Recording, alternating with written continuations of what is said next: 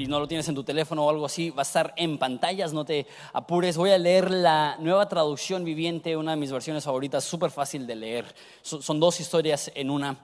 Después de leerlo, oramos y lo consideramos juntos. Dice así: cuando Jesús terminó de decir todo esto a esta gente, regresó a Capernaum. En ese tiempo, un apreciado esclavo de un oficial romano estaba enfermo y a punto de morir. Cuando el oficial oyó hablar de Jesús, envió a unos respetados ancianos judíos a pedirle a Jesús que fuera a sanar a su esclavo. De todo corazón le suplicaron a Jesús que le ayudara al hombre. Le dijeron: si alguien merece tu ayuda, es él, pues ama al pueblo judío, hasta construyó una sinagoga para nosotros. Entonces Jesús fue con ellos. Pero justo antes de que llegaran a la casa, el oficial envió a unos amigos a decir: Señor, no te molestes en venir a mi casa, porque no soy digno de tanto honor, ni siquiera soy digno de ir a tu encuentro. Tan solo pronuncia la palabra desde donde estás y mi siervo sanará. No sé, porque estoy bajo la autoridad de mis oficiales superiores y tengo autoridad sobre mis soldados. Solo tengo que decir vayan y ellos van, o vengan y ellos vienen. Y si les digo a mis esclavos hagan esto, lo hacen. Al oírlo, Jesús quedó asombrado. Se dirigió a la multitud que le seguía y les dijo: les digo, no he visto una fe como esta en todo Israel. Cuando los amigos del oficial regresaron a casa, lo encontraron al esclavo completamente sano. Poco después, esta es la segunda historia, Jesús fue con sus discípulos a la aldea de Naín. Una multitud numerosa la, lo siguió. Cuando Jesús llegó a la entrada de la, aldea, de la aldea, salía una procesión fúnebre. El joven que había muerto era el único hijo de una viuda, y una gran multitud de la aldea la acompañaba. Cuando el Señor la vio, su corazón rebosó de compasión. No llores, le dijo. Luego se acercó al ataúd y tocó. Y los que cargaban el ataúd se detuvieron. Joven, dijo Jesús, te digo, levántate. Entonces el joven muerto se incorporó y comenzó a hablar, y Jesús lo regresó a su madre. Un gran temor se apoderó de la multitud y alababan a Dios diciendo: un profeta poderoso se ha levantado entre nosotros, y Dios ha visitado a su pueblo. Y las noticias acerca del hombre Las noticias acerca de Jesús corrieron por toda Judea y sus alrededores. Oramos. Padre, te damos tantas gracias por estas historias. Y Padre, nuestra petición es que tengamos un corazón sensible, que sepamos que sin importar la circunstancia en la cual nos encontramos, si seguimos sirviendo a este mismo Jesús, que levanta a los muertos, que sana enfermos, que hace milagros. Aquel Jesús que la ley de la ciencia y la ley de lo natural se doblega ante su voluntad. Padre, te pido que jamás perdamos de vista esto, que tú eres un Dios de milagros. En nombre de Jesús. Amén. Un tiempo atrás, de hecho durante Movimiento, predicó un domingo mi amigo Juan Mejías de Hillsong Barcelona un mensaje que él llamó Espera tu milagro, y fue un mensaje increíble, me encantó. Sin embargo, cuando recién comentó el título del mensaje, hubo una parte de mí, y, y la palabra incómodo es una palabra demasiado fuerte, no me sentí incómodo. Sin embargo, la frase se me hizo hmm, interesante. ¿Por qué?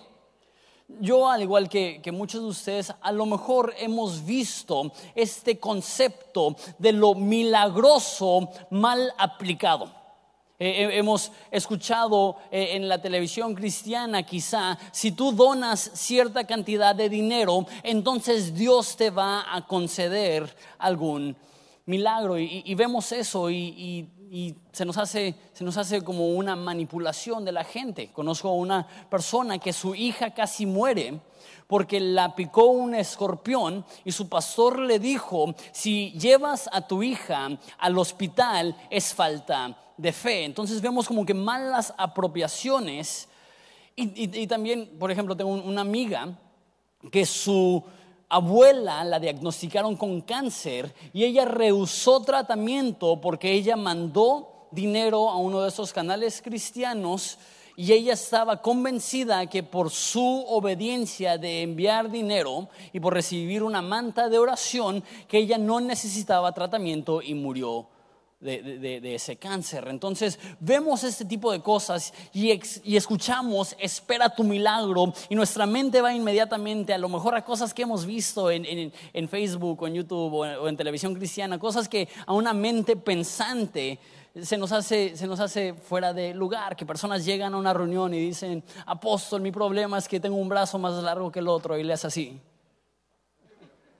y dice: ora por mí, apóstol, y, y empieza así: Dios me está sanando, y todos, ah, y, y una persona pensante ve eso y dice: ¿qué? En, entonces puede llegar a suceder que al ver las malas apropiaciones o los malos usos o los engaños de algunas personas, que no son una mayoría, este tipo de cosas existen en muchos lugares, pero, pero a veces lo hacen aparentar que eso sucede en todos los lugares. No es así. Pero vemos estos excesos o abusos y nos llevan al otro extremo. Nos llevan a un extremo, y, y no voy a hablar por todos, voy a hablar por mí, porque, porque estoy hablando por mí mismo en, ese, en esta instancia, que nos llevan un poco a la incredulidad, al, al escepticismo. Que escuchamos de lo milagroso y lo primero que queremos hacer es cuestionar o explicar el por qué no fue un milagro, por qué lo se puede explicar con razonamiento lógico. Pero la realidad es que si vemos la Biblia, es muy obvio y muy evidente, y más en los evangelios, que donde quiera que Jesús va existe lo milagroso, y que para Jesús la palabra imposible no existe. Y para muchos de nosotros, cuanto más tiempo tenemos en la iglesia, desafortunadamente dejamos de creer en lo sobrenatural, dejamos de creer en milagros, y todo lo queremos explicar y todo lo queremos razonar. Y más en una iglesia como Horizonte. Sé que muchos de ustedes son personas muy pensantes, son personas muy inteligentes, son personas muy racionales. Y en Horizonte no creemos que la lógica y la fe están peleadas. No creemos que la ciencia y la fe están peleadas. Sin embargo, tenemos que entender que, que hay ocasiones en las cuales no hay ninguna explicación lógica. El racionalismo llega a un tope y la única explicación es lo espiritual, lo milagroso. Y mi temor es que dejemos de creer en lo espiritual, porque intentamos procesar todo a través de, del cerebrito que Dios nos ha dado, y hay, hay algunas cosas que no van a caber ahí. La Biblia dice que nuestros caminos no son sus caminos, pero así como el cielo es más alto que la tierra, así los caminos de Dios son más altos que nuestros caminos. Hay ciertas cosas que, mera, que, que, que no tienen ninguna explicación humana. Una cosa más acerca del título: espera tu milagro. A, a lo mejor tu mente no va inmediatamente a, a este lugar de oh, eso suena como cruzada de milagros y, y, y, y no, no sé. A, a lo mejor tu, tu idea suena un poco más espiritual, pero, pero realmente no lo es. Es más como, oye, eso se escucha un poco egoísta. ¿Cómo que espera tu milagro? ¿Que no deberíamos estar orando por la paz humana? ¿Que no deberíamos estar orando por personas más necesitadas que nosotros? No debemos de preocuparnos por nuestro milagro. Sin embargo, una vez más, en las historias de Jesús se ve vez tras vez tras vez cómo personas llegan a Jesús con una necesidad, y Jesús se maravilla de su fe. Porque no es egoísta en tu momento de dolor correr a Jesús, es inteligente. No, no es malo en tu momento de enfermedad o de escasez correr a los pies de Jesús y rogarle: necesito una intervención divina. Eso no es egoísta, eso es fe. Eso es lo que debemos de hacer como cristianos.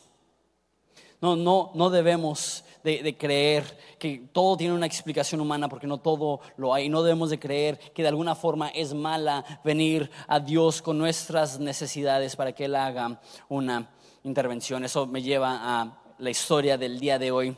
Doy un poco de trasfondo. Eh, un centurión es un general, un comandante del ejército romano con mucha autoridad. Eh, centurión viene de cien, entonces tenían mínimo cien soldados a su, bajo su autoridad, en algunos casos aún más que cien. Y la mayoría de centuriones eran hombres muy malos. Eh, ellos gobernaban por encima de Israel. Y la gran mayoría de ellos insultaba, ofendía, golpeaba a, a, a Israel. Era, era muy común que tú veías un israelita grande, fornido, y llegaba un, un soldado romano y le daba una cachetada solamente porque él sabía que este hombre, si, si intenta regresársela, él lo puede meter a la cárcel. Y los, los judíos estaban acostumbrados a ser humillados por los soldados romanos, pero esa es una excepción. Dice que él ama a los judíos, que él le construye una sinagoga a los judíos. Sin embargo, no hay ninguna indicación en este pasaje que él sea un romano que cree en el Dios de la Biblia. Simplemente tiene cierto, cierta amabilidad hacia los judíos, pero no significa que realmente conoce al Dios de la Biblia. Ahorita les explico por qué es importante esto. Pero bueno, se enferma uno de sus criados y él manda a llamar por Jesús. Y antes de que llegue Jesús, él le manda a decir: ¿sabes qué? No, no entres a, a mi casa. Y deja, lo leo, estos versículos seis del capítulo siete. Dice: entonces Jesús fue con ellos, pero justo antes de llegar a la casa, el oficial envió a, los, a unos amigos para decir: Señor, no te molestes en venir a mi casa, porque no soy digno de tanto honor. Ni siquiera soy digno de ir a tu encuentro. Y esa es la palabra incre- increíble, la frase increíble. Tan solo pronuncia la palabra de dónde estás y mi siervo se sanará. Me encanta esta fe, me encanta que él está diciendo: Jesús, yo entiendo que tú puedes hacer lo que quieras, entiendo que no tienes que venir aquí. Y, y hay una humildad tremenda en él que dice: no soy digno de siquiera que entres a mi casa. Tú simplemente di la palabra y mi siervo sanará. Tengo tres puntos esta mañana. El primer punto es: pedir un milagro no se trata de exigir un derecho, se trata de reconocer la autoridad de Jesús. Lo repito. Pedir un milagro no se trata de exigir un derecho, se trata de reconocer la autoridad de Dios. No pedimos un milagro meramente porque necesitamos que Dios nos saque de un problema, sino que estamos reconociendo públicamente la autoridad de Dios por encima de ese problema. Déjalo, digo de esa forma. No, no es que Dios nos debe una. Muchas veces la razón que, que oramos y no recibimos respuesta, puede haber muchas razones, pero una de ellas es porque no llegamos como ese centurión con el espíritu humilde diciendo: yo entiendo que tú eres un Dios de autoridad por encima de cualquier cosa y tú no conoces la palabra imposible, entonces te pido eso. Hay personas que llegan a Dios y su actitud es: Dios, yo me lo he ganado, yo he dado a la iglesia, entonces tú debes llenar el espacio en blanco. Yo voy seguido a la iglesia, entonces tú debes de sanar mi enfermedad. Yo oro, entonces tú debes de proveer provisión para mí. No pedimos lo milagroso en base a un capricho o siquiera a una necesidad personal. Pedimos lo milagroso porque al hacer eso estamos reconociendo públicamente que creemos que Dios es más grande que cualquier circunstancia en la cual nos encontramos. Y estás pasando por dolor, pedir un milagro no es meramente Dios rescátame, es Dios, al rescatarme vas a mostrar tu poder de tal modo que la gente se pueda maravillar. No, el fin no es tu sanidad, el fin no es tu provisión, el fin no es tu armonía relacional. No lo hacemos meramente para que nuestra vida sea más sencilla o más fácil, sino que reconocemos que al experimentar lo milagroso en nosotros, tenemos una oportunidad para anunciar la autoridad de Dios por encima de nuestras circunstancias a todos los que nos rodean. La petición debería de ser algo así: estoy enfermo, Dios, y te pido que para mostrar tu poder a todos mis familiares me sanes. No, ay Dios, me debes una. Acuérdate de esa vez que yo fui a la iglesia y, y, y yo me he portado muy bien y, y te hice una promesa y yo he cumplido mi promesa. Y más te vale. Dios está así como lo, lo que vimos en Romanos, que ¿quién le ha dado a Dios para que Dios sea su deudor? Dios no nos da porque nos debe, pero sí nos da para mostrar su poder. sí nos da para mostrar que, que la ciencia, la naturaleza y lo físico es el esclavo de Jesús, como cuando está en la barca y calma la tormenta. Los discípulos dicen: ¿quién es este que aún los vientos y las olas lo obedecen? Como el centurión, no pedimos por un mero capricho, pedimos reconociendo la autoridad de Dios. Como una vez más, no es demandar lo que no tienes. No tengo eso, Dios, merezco esto. Es decir, Dios, yo sé que tú lo tienes. Yo sé que tú tienes poder. Yo sé que tú tienes autoridad. Yo, yo sé que tú puedes. Y cuando Dios hace algo, estás reconociendo: Él es más fuerte que mi problema, Él es más grande que mi debilidad, Él es capaz de sanar. Y, y no es que estoy diciendo que están mal. No sé, si tienes un dolor de cabeza, tomar medicina o, o algo así. Pero eso es lo que sucede. Cuanto más conoces y más conocedor eres en general, más quieres racionalizar las cosas y más buscas un remedio físico. Eh, hay, un, hay un versículo en la Biblia que dice que Dios ha puesto los que son pobres en este mundo a ser ricos en la fe. Y a veces me pregunto, ¿por qué en lugares como África o India se escucha mucho más de, de milagros? Yo creo que es porque nosotros, si nos duele la cabeza, ¿qué es lo que hacemos? Inmediatamente sentimos un pequeño dolor en el tímpano y ya estamos corriendo tras el Tylenol. Si tenemos algún conflicto relacional, tenemos psicólogos y psiquiatras, y tenemos programas de televisión, y tenemos revistas, y tenemos eh, blogs que leemos, y, y, y vamos a estas cosas. Y, y no estoy diciendo que eso sea malo. Dios ha dado sabiduría y conocimiento a la ciencia, a los doctores, a la medicina, y eso es un regalo de Dios. Pero eso es lo que sucede: es demasiado fácil confiar en lo físico. Es demasiado fácil correr a, a, a la medicina o a alguna otra cosa. Pero en lugares donde no tienen eso para respaldarse, eh, ellos piden a Dios en fe, porque saben: esta es mi única solución, esta es mi única respuesta. Pedimos a Dios no en base a nuestra necesidad, sino en base a su autoridad. El segundo punto lo, lo vemos en versículo nueve. Dice: al oírlo, Jesús se quedó asombrado y dirigió a la multitud y, y se dirigió a la multitud que le seguía y dijo: les digo, no he visto una fe como esta en todo Israel. Me encanta esta frase: Jesús se quedó asombrado. ¿Sabes que cuando tú ejerces fe, Dios se queda asombrado? Tenemos esta mentalidad, y una vez más, no sé tú, pero definitivamente yo, que sentimos que está un poco fuera de lugar pedirle a Dios algo demasiado extravagante, algo demasiado espléndido, como si las peticiones grandiosas ofendieran a Dios. Pero lo que yo veo en esta historia, que es la fe para pedir lo imposible, que maravilla a Dios, porque la Biblia dice que sin fe es imposible agradar a Dios, que significa que con fe, con nuestra fe, podemos agradar a Dios. Hay una historia increíble, la he contado antes, pero, pero eso es perfecto para esta historia, de un rey. Y ese rey eh, de la antigüedad eh, está con su eh, ejército atravesando unos campos, y, y en su, su carruaje se, se le rompe una de las llantas, una del, de, este, de las llantas de, más bien, de, de madera.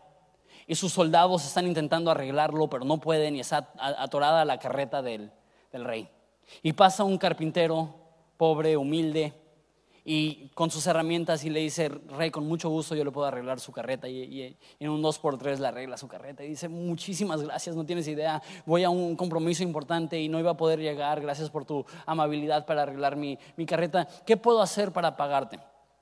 Y este hombre humilde dijo: mi hija está por casarse y no tengo dinero. ¿Estarías dispuesto a pagarle la boda a mi hija? Y el rey dijo: claro que sí, con mucho gusto, ¿no? eh, Ve a, al palacio y habla con el tesorero y avísale que, que yo te dije que, que vamos a pagar la, la boda de, de tu hija. Y, ah, muchas gracias. Y va ese carpintero humilde a, al palacio y, y se ve con el, con el tesorero, y, le empieza a comentar de la boda al tesorero, y el tesorero se, se levanta enojado y entra a la habitación del rey y le dice al rey: rey, tú le dijiste a ese pobre carpintero que le pagarías la boda de su hija. Y dice: sí, me, me ayudó, me arregló mi, mi carreta. Está pidiendo una boda tan lujosa que ni la boda de tu hija fue tan espléndida. Indignado el tesorero. Y el rey dice: pues dásela. Y dice el tesorero: pero, pero ¿cómo? Y dice: esta petición me demuestra dos cosas. Este hombre cree que soy rico y que soy generoso, y esta petición espléndida, lejos de ofenderme, me honran porque demuestra que él cree que yo soy un Dios, un rey bueno. Y de la misma forma es con Dios. A Dios no le intimidan las peticiones grandiosas, como si él dijera: ¡oh, míralo! ¿Quién se cree que es para pedirme eso? Servimos un Dios que dice: pídeme y te daré las naciones por herencia.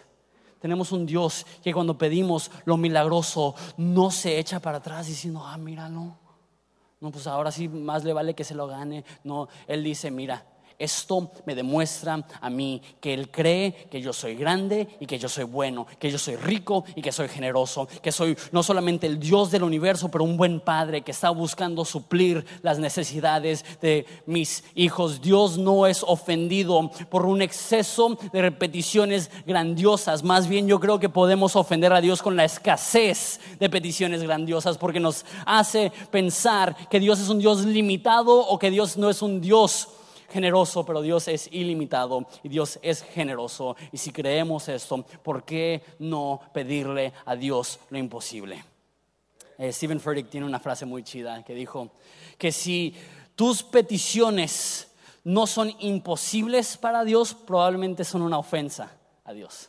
Si lo único que le pides a Dios son cosas que tú podrías hacer en tu propia fuerza, Dios está en el cielo diciendo: ¿neta? Yo soy el creador del universo.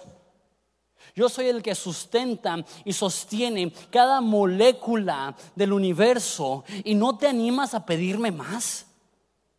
Eso lo único que demuestra es, uno, que no creemos que Dios es dueño de todo, que yo creo que la mayoría de nosotros sí. Entonces más bien es que no creemos que Él es generoso. Lo vemos como el tesorero, ofendido por una petición de lo milagroso, de lo imposible, de lo grande. Y Dios dice: no, no, no, no, no. Yo soy un Dios que todo lo tiene, y yo soy un Dios que soy un buen padre.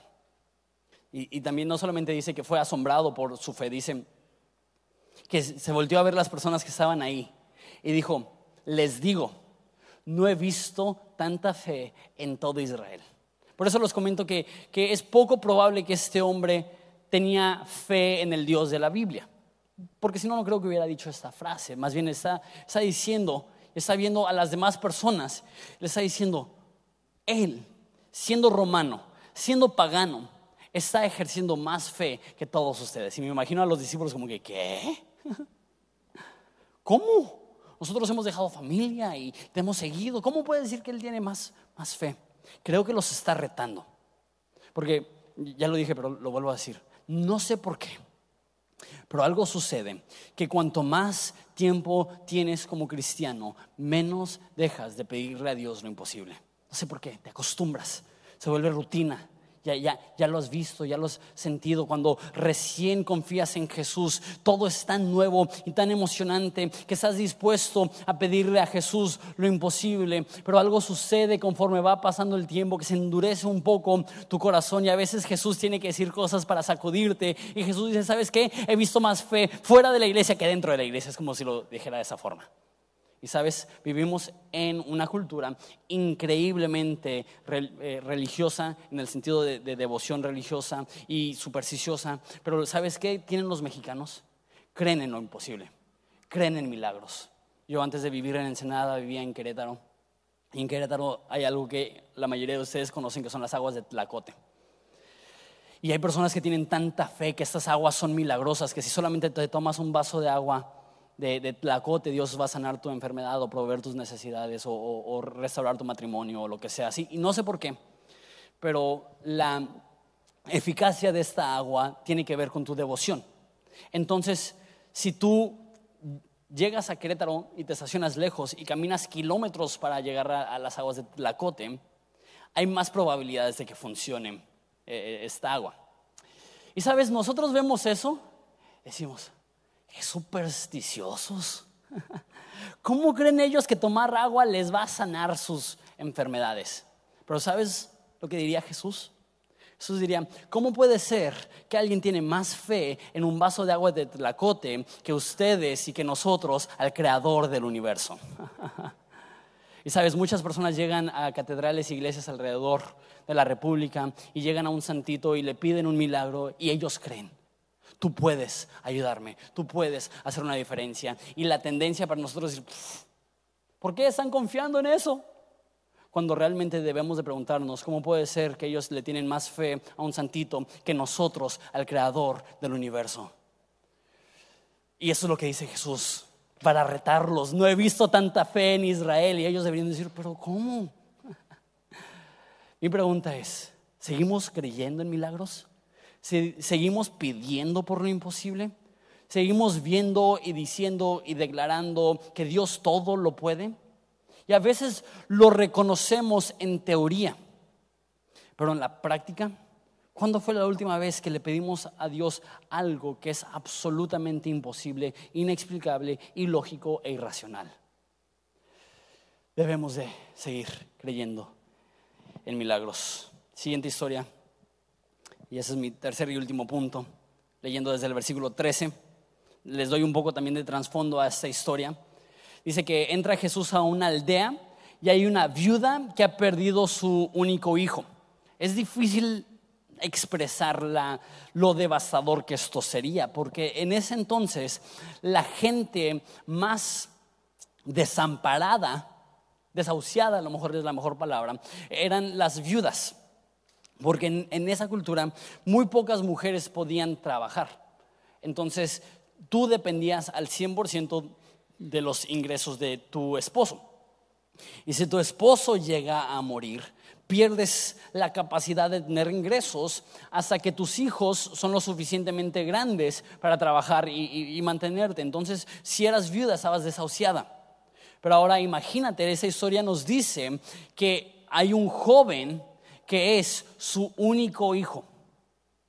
Entonces, la muerte del hijo de esta viuda no meramente representa la pérdida de un hijo, que no me imagino ese dolor, sino representa la realidad que esta mujer vivirá en pobreza extrema el resto de su vida, totalmente desahuciada. Y lo que hacían en ese entonces para los funerales es que si tú amabas a una persona, la forma que mostrabas tu amor y tu cariño es que ibas a una procesión donde estaban cargando el ataúd y llorabas a gritos. Y cuanto más gritabas, más estabas mostrando tu cariño por la persona. Es más, si tú eras una persona rica, mostrabas tu afecto por la persona que perdió a su ser querido contratando a lloradores profesionales. Personas que a lo único que se dedicaban era ir a los funerales y llorar a gritos para que la gente dijera, wow, lo amaban un chorro. A lo mejor nada más tenía un par de amigos ricos que pagaron para que fuera gente a llorar. Pero imagínate la tragedia de este funeral, de esta procesión, donde están gritando y llorando. Y no están solamente llorando como a lo mejor en algunos funerales aquí, que, que, que somos a lo mejor un poco más cohibidos. Que somos... Qué triste. Eso es gente que está... gritando a todo pulmón. Entonces, si tienes como una imaginación de película, imagínate ese momento. Entra Jesús con sus discípulos, todos están llorando y gritando. Versículo trece. Cuando el Señor la vio, su corazón rebosó de compasión. Me encanta eso. Dios hace milagros porque Dios es un Dios de compasión. Y dijo, no llores. Ay. Aún en nuestra cultura, esta es una petición un poco ofensiva. Imagínate, tú estás en un funeral, una mujer viuda ha perdido a su único hijo, está llorando encima del ataúd y llega una persona, la, to- la toca en el hombro, y dice, hola, ¿no me conoces? ¿Podrías dejar de llorar? Aún en nuestra cultura, Eso sería una petición, un, prácticamente un insulto. Ahora, en una cultura en la cual muestras tu amor con la intensidad de tus gritos y tu lamentación, que cuanto mayores los decibeles de, del sonido de los gritos, mayor es tu amor. Y en ese contexto llega un desconocido, te toca en el hombro y dices: oye, ¿puedes dejar de llorar, por favor? Y no hay ninguna indicación ni ninguna promesa de sanidad.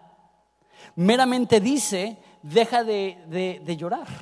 Y de, después lo sana, y él sabía lo que, lo que estaba haciendo. Pero es curioso, y eso me lleva a mi tercer punto, que Jesús seguido dice: no llores antes de decir levántate. ¿Qué quiero decir con eso? Antes de sanar a este, o de resucitar a esta persona muerta, le pide a la mamá que deje de llorar. Hay, hay algo, de hecho lo vamos a hablar más la próxima semana. Por ejemplo, que Abraham dice que él hablaba las cosas que no eran como si fueran. Muchas veces antes de hacer un milagro, Jesús decía: no temas. Antes de proveer, él esperaba que las personas para las cuales iban a proveer vivieran con la confianza que él iba a proveer. La forma que lo dice Filipenses es: por nada estén afanados, sino en oración hagan sus peticiones conocidas a Dios. No sé cuántos de aquí son buenos para afanarse. Yo tengo un índice muy bajo de tranquilidad. Cualquier cosita me altera, cualquier cosita me hace que me angustie. Y veo esta petición: por nada estén afanados. Y digo: uy, sí, Dios. Pero cuando crees que Dios es un Dios de provisión, cuando crees que Dios es un Dios de sanidad, cuando crees que Dios es un Dios de milagros y realmente lo crees, eso cambia tu perspectiva, eso cambia tu actitud, y estás dispuesto a cambiar tu actitud antes de ver el milagro. Sabes, eso es un patrón en toda la Biblia, que Dios, aunque es todopoderoso y podría hacer todo, se espera a que nosotros tomemos una acción de fe antes de que él respalda con un milagro. Y podría dar mil ejemplos de esto. Un ejemplo es cuando los, el pueblo de Israel cruza el Jordán. Dios le pide a los sacerdotes que entren al Jordán antes, antes de partir el, el río. Y, y no sé tú, pero si yo estoy a la orilla del Jordán y veo que se abren las aguas, yo digo: vámonos. Pero si Dios dice: entra al Jordán y después lo voy a partir, soy un poco más nervioso, porque ahí puedo quedar en ridículo. Imagínate, entran los sacerdotes con el arca del pacto y entran al río, está todo el pueblo, millones de personas viéndolos, y así como que: se va a partir, créanos, se va a partir. No se partió. Nos damos la media vuelta y nos regresamos mojados. Pero Dios espera a que ellos se meten al Jordán antes de abrir las aguas.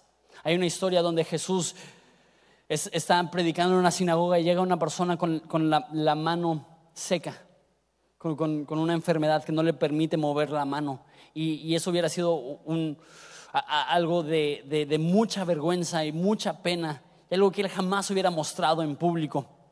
Y Jesús le dice: extiende tu mano. La, la mayoría de personas diría: no, pues primero le sanas la mano y luego que le muestra a todos el hecho que su mano está sana. Pero Jesús le dice: extiende su mano, y su mano seca, su mano desagradable, su mano que produce vergüenza, la saca. Y es en ese contexto que Dios sana su, su mano. Pienso en, en Jericó, y si fuiste a la escuela dominical conoces esa historia, pero si no, a lo mejor no, que, que Dios le pide a su ejército que le dé siete vueltas a una ciudad y después tumba los muros. ¿Por qué? ¿Qué no sería más fácil que Josué, el comandante del ejército, hiciera así y pum, cayeran los muros? Pero ahí, ¿dónde está la fe? Muchas veces el caminar, cuando no tiene sentido, cuando no tiene lógica, cuando sientes que vas a hacer el ridículo, es el paso de fe que Dios está esperando para intervenir. Juan Mejías dio, dio, dio ese mensaje, dio un ejemplo que me encantó de las puertas automáticas, que las puertas automáticas no se abren hasta que estás enfrente de ellas. Y muchas veces nosotros estamos a la distancia y queremos esperar a que se abran las puertas antes de empezar a caminar. Pero rara vez funciona así. Normalmente no vemos lo milagroso hasta que caminamos en fe, creyendo que Dios hará lo milagroso, tomando pasos que confirman con certeza: yo creo que Dios puede hacer lo imposible. Y no sé cuáles son esos pasos de fe para ti. No, no sé cuál es esa acción que tienes que tomar. Eh, es, a, a lo mejor es un cambio de actitud, de negativismo a fe. A lo mejor es un cambio de perspectiva, de ya, ya fue, estuvo.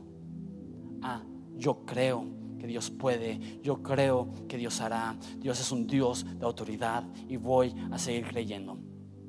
Sabes que no sé si es la parte cínica de mí, pero hay, hay esa parte en mi mente que dice: Dios tiene todo el poder, y si Dios quisiera sanar, y si Dios quisiera restaurar, y si Dios quisiera proveer, lo podría hacer.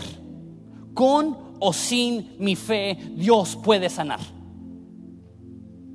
Y sí, aunque nosotros no tengamos fe, la Biblia dice que Dios es fiel porque no se puede negar a sí mismo.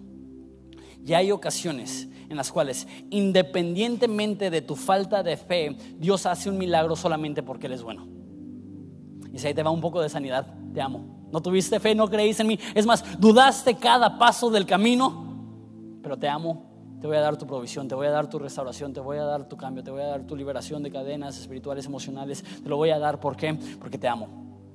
Sin embargo, eh, tuvimos lo primero y lo mejor, donde estábamos leyendo juntos el libro de, de Mateo. Y una de las frases que más me llama la atención y me reta es esta frase que Jesús dice vez tras vez, tras vez, tras vez. Dice: tu fe te ha sanado. ¿Por qué? Porque hay ocasiones en las cuales, no porque no pueda, pero Dios decide no actuar milagrosamente hasta que tú ejerces fe genuina. Y no es que no pueda, pero Él quiere que eso desarrolle en ti la fe, porque sin fe es imposible agradar a Dios. Y hay, hay una frase que, ay, que me reta tanto, donde Jesús está pasando por diferentes aldeas y llega a una aldea y dice: y no pudo hacer muchos milagros porque no había mucha fe en ese lugar.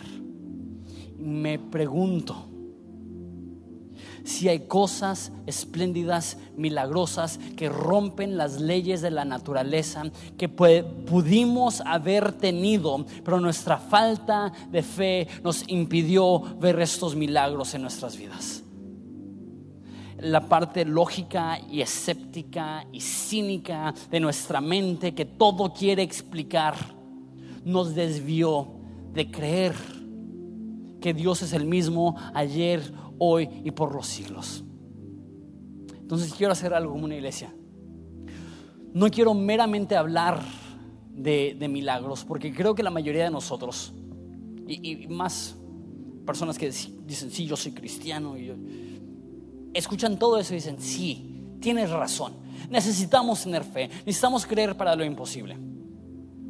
Pero creo que a menos de que, de que lo hagamos más tangible, va a quedar meramente en el entendimiento intelectual, más no en la práctica del día. Entonces lo que hicimos es que imprimimos esas tarjetitas. Todos deben de tener una ahí enfrente de ustedes. Creo que está atrás del, del sobrecito de, de, de las ofrendas, o en la silla junto a ti. Si la, la puedes agarrar, por favor, un segundo.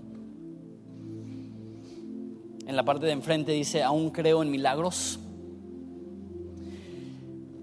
Y en la parte de atrás está este, en su mayoría en blanco. En la parte de abajo dice: si Dios contestó tu petición, mándanos un correo a horizonte ensenada arroba gmail punto com y cuéntanos tu historia. Queremos ser inspirados por las historias de los milagros que Dios puede hacer en esa iglesia. Pero en el espacio en blanco quiero que escribas una petición. Quiero que escribas algo imposible para ti, algo imposible para tu circunstancia, y que tú creas: yo creo que Dios va a hacer esto. y, y lo que vamos a hacer es que aquí a los lados tenemos ganchitos de ropa donde lo puedes colgar. No te preocupes, nadie lo va a leer. Y si lo leen, espero que no seamos como el tesorero, que digamos, ¡oh, mira nada más! No creo que esa es la actitud de esa iglesia. Al contrario, diremos, sí, esa es una petición llena de fe, que cuando Dios la ve, se llena de asombro. Lo que vamos a hacer es que vamos a poner nuestras peticiones en esos ganchos y vamos a estar orando. Dios, te pido por esa provisión, te pido por esa sanidad, te pido por esa restauración, te pido por esa victoria sobre esta área de debilidad en mi vida, te pido por cual sea la, la petición que puedas tener. En mi opinión, cuanto más específica, mejor. Y el domingo que sigue vamos a tener otra prédica similar a esta, donde vamos a A hablar un poco acerca de los milagros. Hoy se llamó Espera tu milagro, que tengamos esta expectativa, esa anticipación que Dios hace lo milagroso. El de la próxima semana se va a llamar igual Espera tu milagro, pero con el enfoque de a veces tienes que esperar, a veces no sucede el momento que lo pides, a veces eh, el milagro es un proceso y no un suceso. Y el tercer domingo, o sea dentro de quince días, la Biblia dice que si hay algún enfermo entre ustedes, que llamen a los ancianos, que oren por ellos. Y dice esta frase increíble: la oración efectiva del justo mucho puede. Y vamos a colectivamente reunir nuestra fe y creer que Dios va a hacer milagros en este lugar. Entonces lo que quiero que hagas hoy es que escribas aquí una petición que tienes para Dios, simplemente para, para concretar esto. Es decir, Dios, voy a creer que tú eres un Dios de milagros. Y esos, esos quince días estarlo orando y estar creyendo y estar tomando pasos y decir, Dios, yo creo que tú vas a hacer esto.